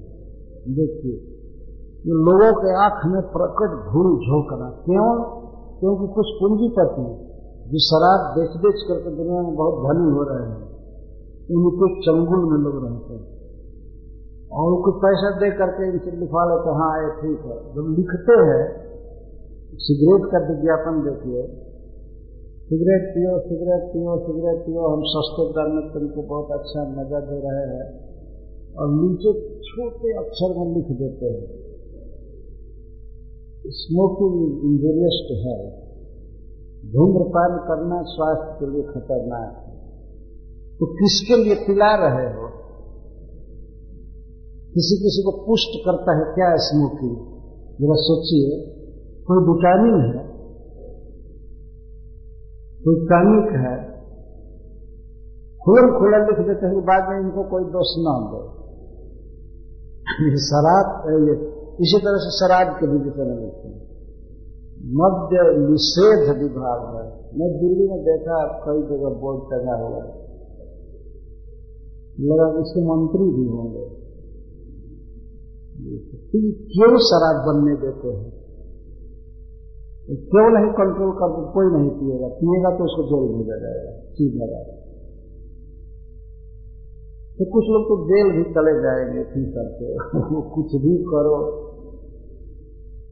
इतनी वासना है हृदय में आदमी इस तरह से खा रहा है पी रहा कुछ भी ट्रेनों में जो बड़ी ट्रेनें हैं, उनमें या बाईवान में, वो विमान परिचारिकाएँ जो आती हैं सेवा के लिए तो पूछती हैं। वेज नन वेज बाप और ज़्यादातर नन वेज राक्षस ही बैठे रहते हैं। नन वेज चाहिए ऐसा जमाना आ गया, ऐसा खराब हो गया, लोगों की दुर्वासना इतनी बढ़ गई, मांस खाना, ये भी नहीं दिखाई पड़ता है कि पशुओं की हिंसा होती है तो उनको कितना क्लेश होता है और उनके क्लेश का भागी हमें होना पड़ेगा। इस पाप के कारण नरक में जाना पड़ेगा। तो आज का आदमी सोचता है कि मैं नरक नहीं मानूँगा तो नरक नहीं जाना पड़ेगा। देखिए यहाँ का विचार। हम नरक मानते नहीं, अरे मानो या मत मानो। कोई क्राइम करने वाला व्यक्ति कहे तो हम दिल नहीं मानते हैं। और जिस दिन पकड़ कर जाएगा, तब रियलाइजेशन हो जा होगा, अरे तो जेल सबसे बचती है। हम नहीं मानते नहीं मानने से क्या होगा? इस तरह से मनुष्य पाप कर रहा है, शराब पी रहा है, और भी बीड़ी, सिगरेट, गांजा ये सब बहुत पाप, दुर्वासना के कारण। है और वैदिक शास्त्र नियम बनाता है, बनाया है कि किसी एक स्त्री से वेद विधि से पाड़ी ग्रहण करके उसे संतुष्ट रहना चाहिए। कोई व्यक्ति अपनी पत्नी से संतुष्ट है तो उसको भगवान ने धर्म कहा है। गीता में धर्म विरोधो भूत ऐसे कामों से भरता सब हे भरत ऋषभ जीवन जो काम वासना है, यदि वह धर्म के अनुकूल है, अविरुद्ध है तो मेरा स्वरूप है। इतना पवित्र है वो कि भगवान अपना स्वरूप बता रहे हैं। लेकिन दूसरे की स्त्रियों के प्रति गलत निगाह रखने से ही जीव नरक में गिर जाता है। वो महापाप है। तो इतनी प्रबल वासना है, दुर्वासना है मनुष्यों के हृदय नहीं सुना तो धर्म के नियमों को कुछ नहीं गिनता है, व्यभिचार करने लगता है। दुनिया में कितना ऐसे न्यूज़ पेपर में आता है और सब आता है। इस प्रकार इंद्रिय सुख की उसे दुर्गम्य वासना उत्पन्न हो गई। कोई व्यक्ति भी चाहता है कि हमारी शुद्धि हो जाए बिल्कुल, हमने कोई भी संसारिक भोगों की लालसा न रहे, हमारा मन भगवान के रूप में रमे, भगवान के गुण में रमे तो उसे चाहिए कि भगवान श्री कृष्ण के लीला कथा को सुने। सिद्धि काम न सुनिया जस कली मना तो कलयुग में यह किया है, भोजन में मांस भक्षण करना, जीवों का वध करना, इतना जीवों पर संकट है। भगवान ने मनुष्यों को दो उपजीव्य बनाया है जीविका में सहायता देने के लिए, वृक्षों को और पशुओं को। ये मनुष्य जीवन में बहुत सहायक है। वृक्ष किस तरह से मनुष्य को जीने में सहायता करते हैं, घर बनाने में, फर्नीचर बनाने में तो कई तरह से मदद करते हैं। पर मनुष्यों ने वृक्षों को समाप्त कर दिया। बहुत कम वृक्ष बच और पशु दूध देते हैं और सवारी के काम में आते हैं, वज़न ढोते हैं। कई प्रकार से एनर्जी है वो, जैसे हल बैल में, हल में बैल चलता है।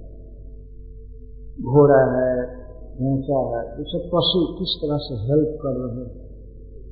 पर असुर प्रकृति के मनुष्य इनको काट करके खाते जा रहे हैं, खाते जा रहे हैं।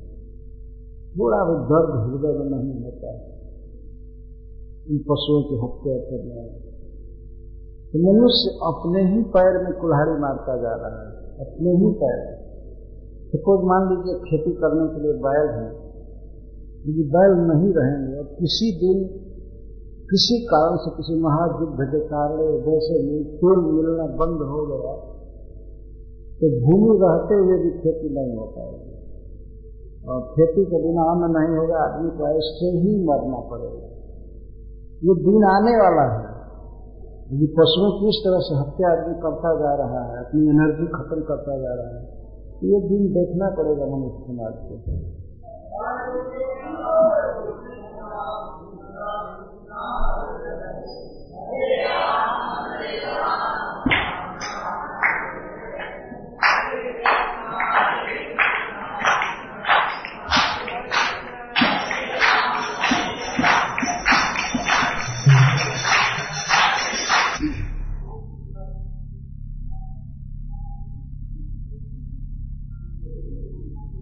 मनुष्यों में कलयुग के कारण वासनाएँ बढ़ती जा रही हैं और इन वासनाओं के चलते मनुष्य बहुत बहुत हत्या कर रहा है, या शराब पी रहा है, जुआ खेल रहा है, पर स्त्री गमन कर रहा है। इन सब कर्मों से मानव समाज बहुत दुखी होता जा रहा है। इसे कभी सुख नहीं मिलेगा। इसलिए शिव प्रभुपाद सबसे पहले लोगों को ये बताते थे, चार पाप मत करो। No meat eating no gambling no intoxication no illicit sex Prabhupada ji, इस बात को फ्रैंकली बताते हैं, जो भागवत में लिखा हुआ है। महाराज परीक्षित ने कलयुग को चार सीट दिया। कलयुग उन सीटों से लड़ता है, आरक्षण है उसका, चार सीट पर। तो एक बार शिल प्रभुपाद जी से व्यक्ति ने कहा अमेरिका में कि स्वामी जी, आप इतना पाबंदी लगाएँगे, इतना नो नो कहेंगे तो अपनी बात कोई नहीं मानेगा। तो प्रभुपाद जी ने कहा, कोई माने या न माने, मेरा जो स्टैंडर्ड है उसी पर रहूँगा और भगवान की कृपा से आप लोग जानते हैं कि कितने लोग प्रभावित हुए और होते रहेंगे। सारी दुनिया में शाकाहारी भोजन के प्रति आकर्षण बढ़ा है। इसकी संख्या बहुत कम है अभी, लेकिन ये बढ़ रहा है। कुछ लोग तो शाकाहारी हो रहे हैं। फ़िज़िकल पॉइंट ऑफ़ व्यू से। मांस खाने से बहुत रोग बढ़ रहे हैं। इसलिए कुछ लोग मांस से परहेज कर रहे हैं। अभी अभी आपने सुना किस तरह के रोग बढ़ रहे हैं, मुर्गी खाने से। तो इस तरह के और भी रोग हैं। कई प्रकार के रोग मांस भक्षण से बढ़ रहे हैं शराब से रोग बढ़ रहे हैं अवैध स्त्री संघ से बढ़ रहे हैं, एड्स से आदि जो हो रहा है, ये सब इससे बढ़ रहे हैं। इन्हीं चारों पापों के कारण संसार में बहुत रोग बढ़ रहे हैं। पहले जिन लोगों, जिन रोगों की कल्पना भी आदमी नहीं करता था, शुरू में नाम सुनने को मिलता है, बाद में वो रोगी भी देखने को मिलता है। पहले ये सब रोग कोई जानता ही नहीं था था ही नहीं। यदि कोई व्यक्ति चाहता है समाज को सुखी करना तो उसे चाहिए व्यक्ति को शुद्ध करना। व्यक्ति व्यक्ति शुद्ध होगा तो व्यक्ति का ही सामूहिक रूप समाज है। एक व्यक्ति समाज की इकाई है। तो शुद्ध करने के लिए पूरा होल सेल झुंड के झुंड मनुष्यों को शुद्ध करने का क्या उपाय है? भगवान श्री कृष्ण की लीला कथा का श्रवण। पूर्ण शुद्धि होती है और एक साथ शुद्धि होती है। अठासी हज़ार ऋषि लोग सुन रहे हैं कथा। इस प्रकार भगवत कथा, श्रवण की व्यवस्था करना कहना, सुनना यह विश्व के मंगल के लिए। है शुरू में ऋषियों ने कहा कि नहीं सूद जी आगे दूसरे अध्याय में कहते हैं कि आप लोग लोक हित के लिए प्रश्न किए। हमेशा ये ध्यान रखा जाता है। कोई वैष्णव या साधु, संत केवल अपनी मुक्ति के लिए प्रयास नहीं करता है। वह सदा दूसरों पर ध्यान रखता है कि उनका हित कैसे होगा, उनका हित कैसे होगा। वैष्णव जन को तेने कही हो कि तीर पर आई जा रहे पर दुख है उपकार करे, पर मन अभिमान न आने। वैष्णव तो वो है जो दूसरे के दुख को समझे। और दूसरे के दुख को मतलब केवल मनुष्यों के ही दुख को नहीं, समस्त जीवों के दुख को समझे और उसका उपकार करे उसको सुखी करे। नैविशारण के ऋषिगण समग्र मानव जाति पर जीवों पर ध्यान रख रहे हैं। तो समाज कैसे सुखी होगा? भगवान का नाम संकीर्तन करने से। जैसे पूर्व के श्लोक में कहा गया, भगवान का नाम लेने से जीव सुखी होगा, भगवान की कथा सुनने से सुखी होगा। इसके अलावा और कोई उपाय नहीं है। भले कोई मूर्ख है, मनुष्य या मनुष्यों का समुदाय बात करने की नहीं ऐसे हित नहीं होगा, ये करने से होगा, ये करने से होगा। कभी नहीं हो सकता। भगवान के लीला कथा से ही जीव का अज्ञान जाएगा और अज्ञान जाने से ही वो सुखी हो सकता है। और परमार्थ, परम पुरुषार्थ लाभ कर सकता है। उसमें भी विशेष करके श्रीमद भागवत की जो कथा है, यही पुरुषार्थ दायनी है। परमानंद प्रदायनी, भगवान का चरण कमल देती है। इसीलिए नैमिषारण के ऋषिगण अपनी श्रवण वासना को, अपनी श्रवण उत्कंठा को व्यक्त कर रहे हैं, कौन ऐसा होगा जो नहीं सुनेगा? था सबको सुनना चाहिए, सबको यही सुनना चाहिए, और हम लोग तो इसे सुनने पर पड़े हुए यह कह करके फिर ये कहते हैं, तस्य कर्माणुदाराणी परिगीता सूर्य ब्रूहि न श्रद्धाना नाम लीलया दधत कला जो स्वयं भगवान श्री कृष्ण अवतरित होते हैं तो अपनी कलाओं को, अपने अंशों को अपने साथ ही लेकर के प्रकट होते हैं। इस श्लोक में भी भगवान कृष्ण के लीला चरित्र के विषय का किया गया ऐसा जीव गोस्वामी जी कहते हैं। लीला दधता कला अपनी लीला से ही, अंतरंग शक्ति से ही, अंतरंगा शक्ति से भगवान अपने साथ सारे अवतारों को समेटे रहते हैं। चैतन्य चरितामृत में कहा गया है, पूर्ण भगवान अवतरित जय काले अन्य अवतार सब ताते असीमित है। जब पूर्ण भगवान अवतरित होते हैं, स्वयं भगवान तो अन्य सारे अवतार उनके साथ प्रकट होते हैं। तो लीलया दधत कला। लीला शक्ति से ही भगवान अन्य समस्त अवतारों को दधत अपने में धारण किए हुए प्रकट होते हैं। तस्य कर्माणुदाराणी ऐसे प्रभु के श्री कृष्ण के, स्वयं भगवान के उदार कर्मों को हम सुनना चाहते हैं। ब्रूह न श्रद्धा नाम हमारी बहुत श्रद्धा है भगवान श्री कृष्ण की इन लीलाओं को सुनने के लिए। बहुत श्रद्धा है। श्रद्धा का तो उत्कट लालसा हमारी बहुत लालसा है। कृपया आप हमें सुनाइए। स्वयं भगवान की लीला कोई सुनना चाहते हैं? इस श्लोक में यही आशय व्यक्त किया गया उदाराणी कर्माणी। भगवान श्री कृष्ण का उदार कर्म है। उदार का अर्थ होता है, सीमा से बाहर या लौकिक मर्यादा से ऊपर। मनुष्य का कुछ पावर है या कुछ कर्म कर सकते हैं, नहीं कर सकते हैं। देवताओं की कुछ सीमित शक्ति है। लेकिन भगवान के जो कर्म है प्रकृति के बंधन से परे है, अप्राकृत है दिव्य है। देश कालादि से अपरिचिन्न है। और उदार का एक और अर्थ होता है। उदार का अर्थ होता है परम दाता। जो बहुत दान दे, बहुत दान दे, उसको उदार कहते हैं। तो भगवान के कर्माणी उदार आड़ी भगवान के कर्म उदार है, इसका अर्थ यह है कि भगवान की लीलाएँ परमानंद प्रदान करती हैं। परम पुरुषार्थ भगवान का प्रेम देती हैं, श्री कृष्ण को दे देती हैं। तो कृष्ण प्रेम में बहुत आनंद है, अच्छे दिव्य आनंद है, कृष्ण में आनंद है। कृष्ण की प्राप्ति और कृष्ण प्रेम की प्राप्ति कैसे होती है? भगवान की कथाओं को बोलने से और सुनने से। इसीलिए इन कथाओं को, भगवान के कर्मों को उदार उदाराड़ी कहा गया।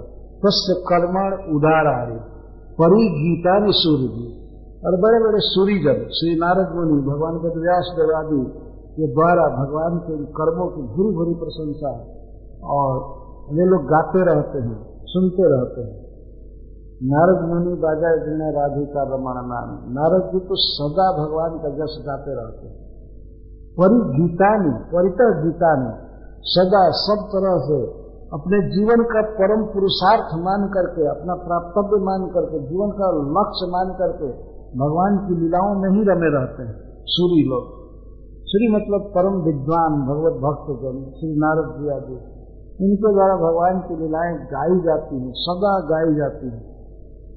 जो व्यक्ति चाहता है कि हमको परम आनंद प्राप्त हो, हमारा स्वरूप प्राप्त हो, भगवान श्री कृष्ण में प्रेम प्राप्त हो, या श्री कृष्ण के चरण कमल की प्राप्ति हो तो उसे चाहिए कि इन कथाओं का आश्रय ले। यही दान करेंगे और केवल श्रवण मात्र से श्री कृष्ण को दे सकती है। तस् कर्माणी उदाराणी परि गीता निशूरी ब्रूही न श्रद्धाना न हम लोग इसके प्रति अक्षय श्रद्धा रखते हैं। अतः तो हमारे प्रति बोलिए, अब सुनाइए। लीला गभत कला। जो लीला करने के लिए लीला शक्ति द्वारा ही अपने समस्त अंशों को धारण किया, ऐसे स्वयं भगवान श्री कृष्ण की लीलाओं को हम सुनना चाहते हैं। और अब बोलिए, कृपया बोलिए गुरु ही अब बोलिए। सूत गोस्वामी थोड़ा उन पर ध्यान दे कि पहले भी तो आप लोग कथा सुने हैं तो अब तो तृप्ति हो गई होगी। ये कहते हैं। नहीं, इसके पहले एक प्रश्न है। अथाख्या ही हरे भीमन अवतार कथा शुभा, लीला विगत स्वयं ईश्वर आत्माया हे भीमन हे परम बुद्धिमान सुख गोस्वामी भगवान श्री कृष्ण अन्य जो अवतार ग्रहण करते हैं, जैसे गुणावतार जुगावतार लीलावतार आदि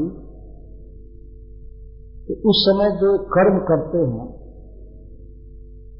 ये कर्म बहुत ही शुभ शुभ होते हैं। अर्थात खाई हरत भीमन अवतार कथा शुभा शुभा। अत्यंत सुंदर, अत्यंत पवित्र परमानंद दायनी भगवान लीला करते हैं, अन्य अवतारों में भी। तो आप कृपया भगवान श्री कृष्ण के अवतार चरित्रों को कहिए। कैसे वो नृसिंहदेव का अवतार लिए, कैसे बामन देव का अवतार लिए, कैसे मत्स्य अवतार, कूर्म अवतार, बामन, इस और भगवान श्री राम आदि के रूप में प्रकट होकर के क्या क्या किए, हम उन शुभ लीलाओं को सुनना चाहते हैं। ये शुभा शब्द पूर्व से ही लगा हुआ है। शुभ का अर्थ होता है स्वरूप दायिनी परमानंद दायिनी लीला है। शुभ इसको कहते हैं।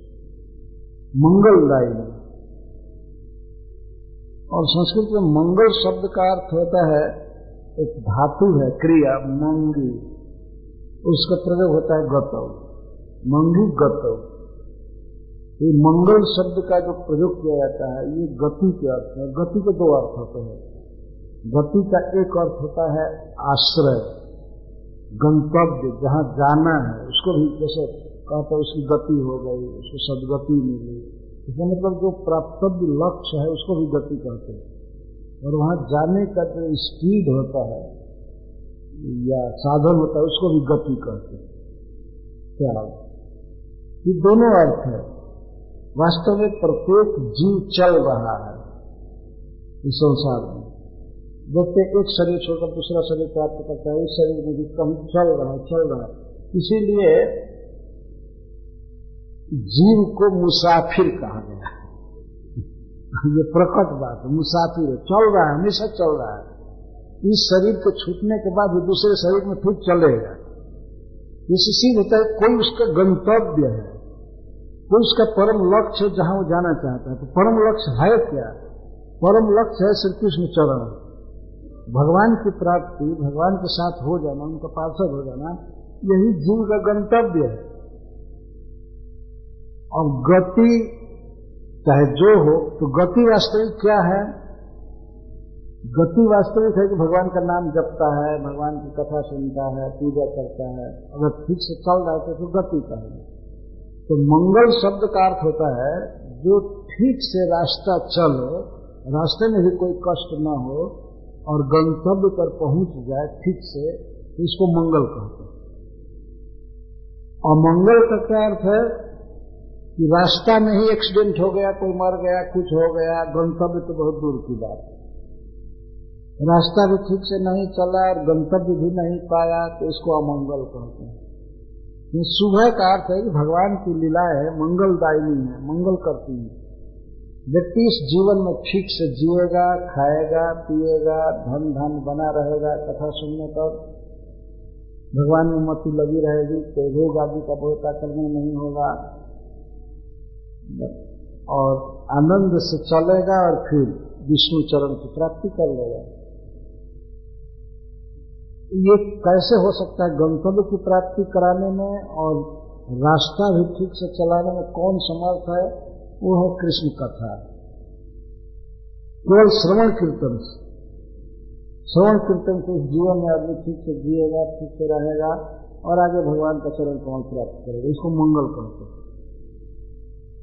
जैसे कोई व्यक्ति कहीं जा रहा है, मान लीजिए किसी बड़े ध्यान में उसे जाना है या कहीं किसी शहर में जाना है, कार पर जा रहा है, पूरा परिवार चार पाँच आदमी है कार में तो कार में उसको पर्याप्त पैसा है, कहीं रास्ते में टोल टैक्स लगेगा या डीजल तेल घटेगा तो पैसा लेने के लिए, भूख लगेगी तो कहीं खाएगा, पिएगा, और अगर बिचर भीख मांगे भी मिले तो उनको भी कुछ दे सकता है। एक प्रकार मान लीजिए उसके पास ठीक से पैसा है चक्का में ठीक से हवा है हवा भी है, तेल भी है, सब है। और जो गाड़ी ड्राइव कर रहा है, उसका दिमाग बिल्कुल ठीक है तो पिया पाया नहीं है। ठीक है। अगर गाड़ी में कोई एक्सीडेंट नहीं हुआ ट्रैफ़िक जाम नहीं हुआ, कोई विपत्ति नहीं आई तो इसको माना जाता ये मंगल है। इसको मंगल कहते हैं। और वहाँ जहाँ जाना है उसे, जो उसका साध्य है वहाँ ठीक से पहुँच गया। ऐसा नहीं वहाँ पहुँच करके ही उसको ना मिले घर जो निराकार भजन करते हैं उनको कुछ नहीं मिलेगा। क्योंकि भगवान अगर निराकार है तो इनकी तो भेंट भी नहीं होगी। कितने पागल हैं। ये भेंट होने वाली नहीं है। कौन ठहराएगा, कौन पानी का पूछेगा, कौन वेलकम करेगा। इनका कोई ठिकाना नहीं। ये सरासर केवल अज्ञान है वास्तव में। बिल्कुल इम्प्रैक्टिकल चीज़ है। लेकिन फिर भी लोगों की मत ऐसे फंसी हुई है। तो उसमें तो अमंगल अमंगल शुरू से ही अमंगल है और गंतव्य सारा अमंगल है। परंतु वैष्णव पंथ है, भगवान श्री कृष्ण की भक्ति। इसमें प्रारंभ से ही मंगल है। और अंत में श्री कृष्ण मिलेंगे ही। कई बार गीता में भगवान कहते हैं ऐसा करेगा तो मैं मिलूँगा। मन मना भव मत भक्तो मध्याधि नाम नमस्कृ मामे वैश्य सत्यम के प्रति जाने प्रियो से। अगर तुम मेरा भक्त बनोगे, मुझे मन लगाओगे, मेरी पूजा करोगे, मुझे नमस्कार करोगे तो मेरे पास ही आओगे। इसमें कोई डाउट नहीं है और मैं बिल्कुल सत्य बोल रहा हूँ। भगवान कभी झूठ नहीं बोलते हैं, लेकिन मनुष्य को समझाने के लिए मनुष्य के स्टाइल में बोल रहा हूँ। मैं क्रिया खाकर कहता हूँ, शपथ खाकर कहता हूँ कहने की कोई ज़रूरत नहीं लेकिन मनुष्य ऐसा है कि बिना क्रिया खाए, बिना शपथ किए बात मानेगा नहीं। ऐसा वास्तविक स्वभाव हो गया है। कभी कभी तो मनुष्य ऐसे बोलता है, मैं तुमसे बिल्कुल सत्य बोल रहा हूँ। हो सकता है पूरा झूठ बोल रहा है। और ऐसे कहने पर तब आदमी मानते हैं कि हाँ ठीक। कहीं कहीं हम बांचते हैं, लोग लिखे रहते हैं। यहाँ शुद्ध देसी घी मिलता है। शुद्ध देसी घी। हो सकता है उनकी बातें झूठ हो, उसमें कोई मिलावट हो, कुछ हो भी लिखते हैं। और उस पर भी अब कुछ लोग तो यहाँ शत प्रतिशत शुद्ध देसी घी मिलता है। ऐसे शुद्ध देसी घी हो। सकता है कि शत प्रतिशत डाल हो डालडा भी शुद्ध नहीं मिलता है। अब तो अब तो ये दशा है। पर मनुष्य लिखता है। ये मोबाइल फ़ोन वाले क्या शपथ करते हैं? आपको फुल टाइम तक टाइम देंगे। फुल टाइम तक इतना है चार्जिंग नहीं करना है। जीवन भर आप इसको लीजिए। प्राप्त आएगा। लेकिन कब तक देखा जाता है कि बाहर से काल आता है या पकड़ता नहीं। बाद में शिकायत करते हैं, वो फ़ोन करने वाले हमने आपको बार बार फ़ोन किया, लगा नहीं। जाकर पूछो कंपनी से, जिसने शपथ किया है, ऐसा करेंगे ऐसा करेंगे करेंगे। जिम्मेवार कौन है? कोई जिम्मेवार नहीं है। ये सब धोखाधड़ी चल रही है दुनिया में। एक बार हम लोग एक घटना याद आ गई। हम और राधा रमन महाराज और दो आदमी और जा रहे थे जगह। तो बिहार नामक गाँव में जा रहे थे। टांगा पर चढ़े थे चार बार। तो रोड बहुत खराब था, बहुत खराब। हम लोग चढ़े थे, जाने में रात हो गई जहाँ जाना था। बीच बीच में एक लड़का पूछता था, जो हमारे साथ था। एक बार कब पहुंचल गई? कब पहुँचेंगे हम लोग? तो वो कहता था, बाबा रोडवा से पूछी। जब वो कहता था यार कब पहुँचेंगे, भाई, कितना टाइम लगेगा? तो यही कहता था रोडवा से पूछी, हमारा से मत पूछी मतलब क्यों धीरे धीरे चल रहा हूँ आप रोड से पूछिए। इतना गड्ढा है, इतना खराब है कि बहुत कम स्पीड से घोड़ा चल रहा है। तो हम क्या बताएँ? इसका मतलब हमको दोष मत दीजिए रोड से पूछिए हम लोग हँसते गए। जब जब पूछता था कि अरे भाई बहुत देर हो रही है तो बाबा रोडिया से पूछी। इस तरह से। ये लोग तो अगर पूछा जाए, ऐसा क्यों गड़बड़ी हो रहा है? तो इस रूट की सभी लाइनें व्यस्त हैं। अब क्या करेंगे? अब कौन जवाब है इस रूप की सभी लाइनें व्यस्त हैं। ये है, वो है, ऐसा है, वैसा है वैसा है? इतना कनेक्शन चार्ज लगता है, इतना ये लगता है, इतना ये लगता है। सदा झूठ बोलना है, सब समय। ये वेद में लिखा गया है कि मनुष्य की रचना ब्रह्मा जी ने किया झूठ बोलने के लिए, और देवताओं को रखा सत्य बोलने के लिए। मनुष्य समाज में बिना झूठ बोले व्यवहार चल ही नहीं सकता। ऐसा ये समाज है मनुष्य का। सबसे कंडम समाज और झूठा और ज्ञानी भगवान ब्रह्मा जी ने रखा। तो मैं ये कह रहा हूँ कि भगवान को भी जब गीता में कोई बात बोलनी हुई तो मनुष्य के स्टाइल में बोल रहे हैं, क्योंकि उस स्टाइल में बोलने पर ही आदमी समझेगा। प्रतिज्ञा में। मैं प्रतिज्ञा करता हूँ कि तुम मेरे पास ही आओगे। सत्यम ते। तुमसे सत्य बोल रहा हूँ, प्रतिज्ञा कर रहा हूँ।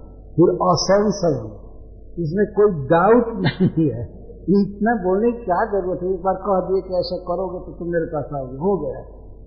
भगवान कहीं कहीं ऐसा ही बोले। जब बड़े लोगों से भगवान बोलते हैं तो थोड़ा बोलते हैं। जैसे ब्रह्मा जी से बोले, चार श्लोक छह श्लोक बोले। इतने सारा ज्ञान है। भगवान का स्टाइल लेकिन जब मनुष्य समाज में बोलना है, तब तो खूब क्रिया खा करके कई बार गीता में ऐसा कहते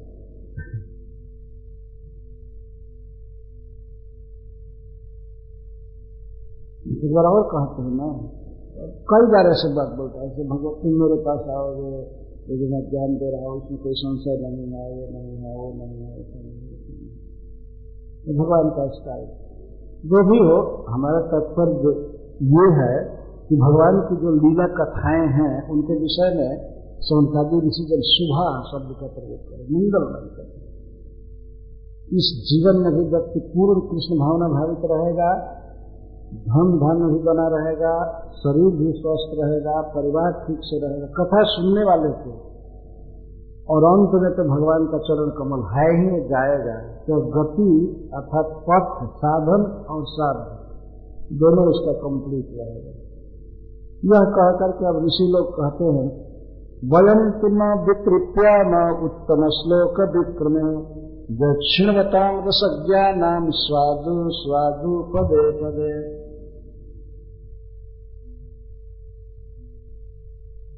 वयम की न विकृत हम लोग भगवान श्री कृष्ण की कथा से, कथा श्रवण से तृप्त नहीं हो रहे हैं। अर्थात अलम बुद्धि नहीं हो रही है कि बहुत सुन लिया। ऐसी बुद्धि नहीं हो रही है। लालसा बढ़ रही है सुनने की।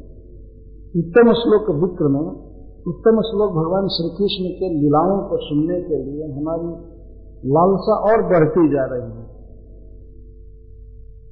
दूसरे लोग हो सकता है तृप्त हो जाए, पर वयम तो न वितरित आना ये तू शब्द बता रहा है वयम तू हम तो नहीं तृप्त हो रहे और जाग जग आदि से पूरा तृप्त है। अब इसको देखने की इच्छा नहीं हो रही। यज्ञ करो, ये करो, ये जिताओ भी जिताओ अब सकल। ये सब तो हमारे मन में भी नहीं आ रहा है। वयम तो न वितरित उत्तम श्लोक विक्रम उत्तम श्लोक विक्रम उत्तम श्लोक जिन, जिनका जस तम को दूर कर देता है, अथवा उत्तम लोग जिनकी कीर्ति गाते हैं, ऐसे भगवान श्री कृष्ण के लीला कथा में, श्रवण में हमारी तृप्ति नहीं हो रही है। और कामों में तृप्त ही हो गई है। तृप्ति का मतलब है बहुत बहुत ज़्यादा उब गए।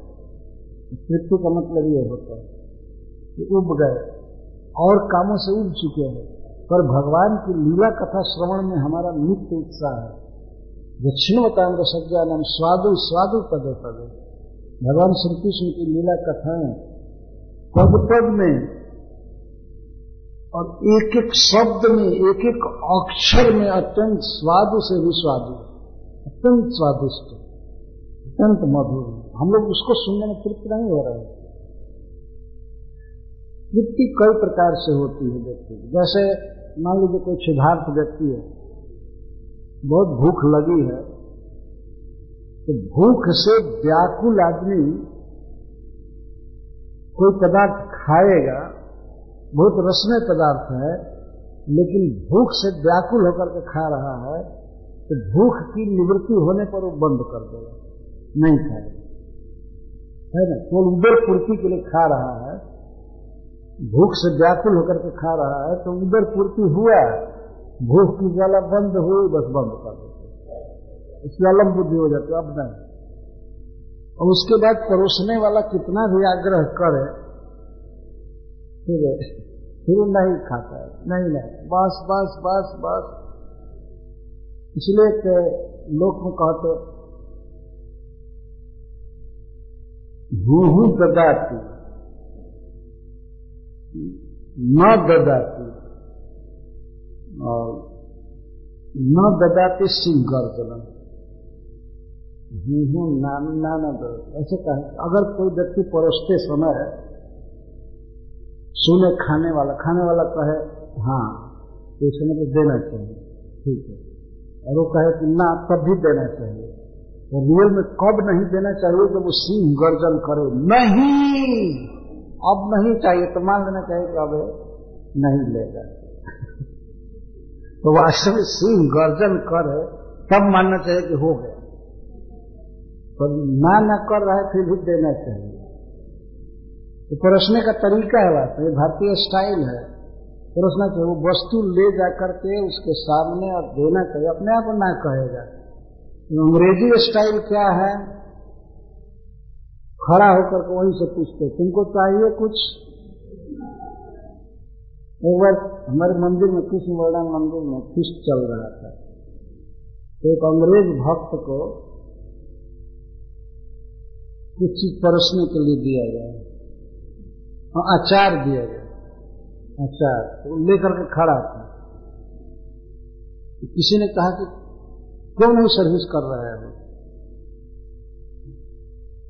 भाई डू नॉट सर्व तुम सर्व क्यों नहीं करते हो? तो कहते नो वन इज़ आस्किंग कोई मांग नहीं रहा है।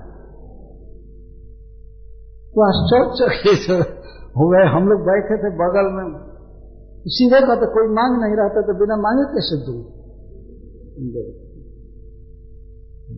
तब बताया गया कि देखो प्रथम बार परोस रहे हो ये इसको बिना मांगे सबके पतल पर दो ये परोसना चालू किया तो बड़ा कलछुल था चम्मच था एक एक कलछुल आचार देने लगे इसको पता नहीं था कुछ तो कुछ ने देखा अरे क्या कर रहा है तो बाद में समझाया कि बिल्कुल थोड़ा थोड़ा थोड़ा थोड़ा दो लिटिल लिटिल लिटिल बताया हाथ से सब जाकर कर दिए क्योंकि ऐसे नहीं दे रहा था। और दूसरी बार में देखा है, हाथ में भात लेकर के या पूरी लेकर के या खिचड़ी लेकर के खड़े जब तक कोई मांगेगा नहीं नहीं देंगे। बिना मांगे कैसे देंगे? हम क्या जानते हैं कि कितना खाएगा, नहीं खाएगा? मांगेगा ना। उन लोगों का स्टाइल है अंग्रेज़ों का। भारतीय स्टाइल नहीं है। जिसे खिलाते हैं तो देवता मान कर खिलाते हैं। ले जाते हैं उस वस्तु को, देते हैं। अपने आप व्यक्ति कहता है, नहीं नहीं नहीं नहीं तो कहते नहीं, और लीजिए और लीजिए और फिर कुछ परोसने वाले ऐसे भी जगह जगह मिल जाते हैं, वो खिलाने की अपेक्षा बचाने के फेर में ज़्यादा रहते हैं। कि कम खाए और स्टॉक बच जाए यह भी पाप ही है रास्ते में। तो उदार होना चाहिए खिलाने खास करके जिनको निमंत्रित करते हैं तो वो तो देवता है। उनको देवता जैसे पूजना चाहिए मानना चाहिए उदार भाव से खिलाना चाहिए। इस संसार में खिलाना ही एक बहुत बड़ा पुरुषार्थ है। खिलाना खिलाना। गरीबों को, साधुओं को, ब्राह्मणों को खिलाना। ये बहुत बड़ा धर्म है वास्तव में खिलाना। तो मैं वो बोल रहा था कि जो व्यक्ति भूख से व्याकुल होकर के खाना चाहता है तो भूख बंद हुई पेट भर गया बस। ठीक अब कितना भी स्वादिष्ट पदार्थ हो वो नहीं खाएगा कुछ लोग ऐसे हैं संसार में जो कथा सुनते हैं किस लिए?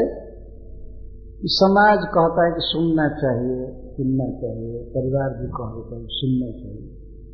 और बस कथा सुन लिए, भूख मर गई इसके बाद अब सुनने की इच्छा नहीं तो आस्वादन नहीं करते हैं।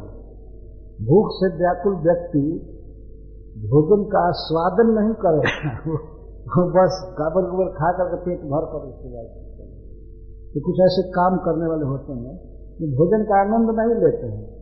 पेट भर गए, बस चले चले चले, फ़ोन आने लगा जाने इस तरह से अवलम बुद्धि होती है। इनकी। दूसरे प्रकार के ऐसे लोग होते हैं जो अरसज्ञ होते हैं। जैसे पशु क्योंकि तृतीय ऐसे होती है। पशुओं में ये ज्ञान नहीं होता है तो उनकी ये मांग नहीं होती है, ये अच्छा चीज़ है, ये बुरा चीज़ है, ये हो। कुछ भी वो खाने लायक हो, उसी से खा करके पेट भर लेते है। ना? जो चीज़ डाली है अगर उनके खाने के अनुसार चीज़ है तो वही खा करके पेट भर लेंगे। और इसके बाद अमृत भी दीजिए तो नहीं कुछ लोग ऐसे हैं संसार में, उनको भगवान की कथा से मतलब नहीं होता। है कोई भी बात हो, कोई भी चर्चा हो रही हो, प्रवचन हो रहा हो, टोटल भगवान के विरुद्ध भी हो, तब भी सुने। और वही सुनकर के तृप्त हो जाए। बस। इस प्रकार के और असज्ञ लोग होते हैं कोई प्रवचन करने वाला कह दिया, भगवान निराकार है, ये है, वो है, बस। मस्त हो जाएगा।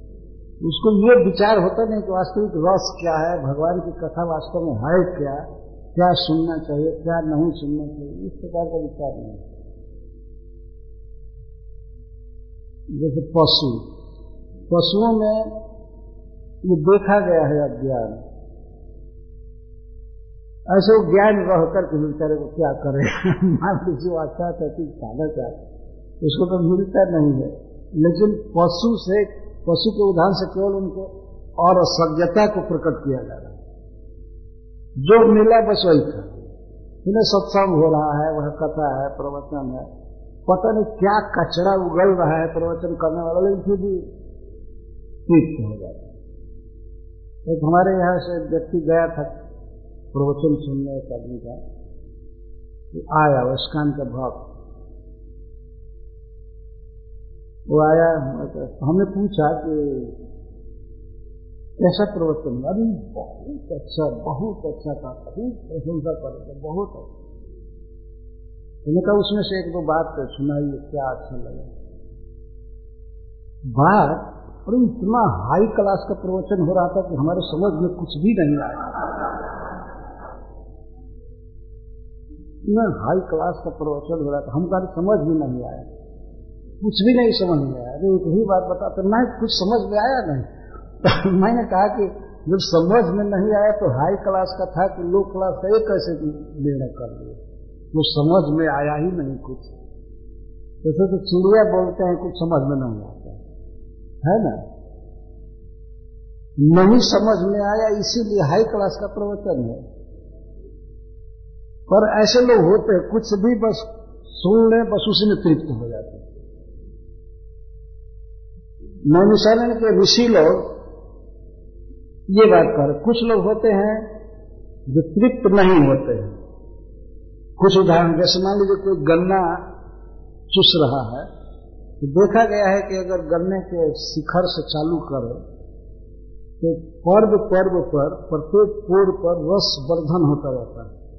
और नीचे गाढ़ रस रहता है तो उसकी रुचि बढ़ती जाती है। एक पोर को छिलेगा दांत से और उसको चूसेगा तो इतना मीठा लगता है कि अब दूसरे को भी काट करके चूसना चालू करता है। तीसरे को भी। इस तरह से पूरा गन्ना खत्म कर देता है और कुछ लोग तो उस गन्ने के बाद भी चार पाँच गन्ना रख लेते हैं और कोल्हू की तरफ़ फेंकते रहते हैं। ऐसा देखा गया है। इसको रसज्ञ कहते हैं। जानता है रस का मर्म, उसे पता है। भगवान कृष्ण का भक्त है, रस है, भाव है भगवान के प्रति। तो कथा सुनने पर तृप्त नहीं होगा। ठीक है, और और और और और भगवान का गुणानुवाद हो रहा है, वो सुनता जाएगा सुनता जाएगा सुनता जाएगा। और अगर गन्ना पूरा हो गया इसमें मतलब एक दिन की कथा पूरी हुई तो दूसरे दिन भी सुनेगा, तीसरे दिन भी सुनेगा। गन्ना आता है। तो कभी सात गन्ना तो चूसेगा सप्ताह करेगा हरे कृष्णा हरे कृष्णा कृष्णा कृष्णा, हरे हरे हरे राम हरे राम राम तो वयम तो न विकृत्या मैं उत्तम श्लोक में हम तो तृप्त नहीं है। हमारी लालसा बहुत है। हमें सुनाइए भगवान श्री कृष्ण की लीला कथाओं को। सुनाइए सुनाइए सुनाइए। इस प्रकार से ऋषियों का आग्रह है और उनके आग्रह और शेष प्रश्न की चर्चा आप कल की जाएगी, समय हो गया। हरे कृष्ण। जय श्री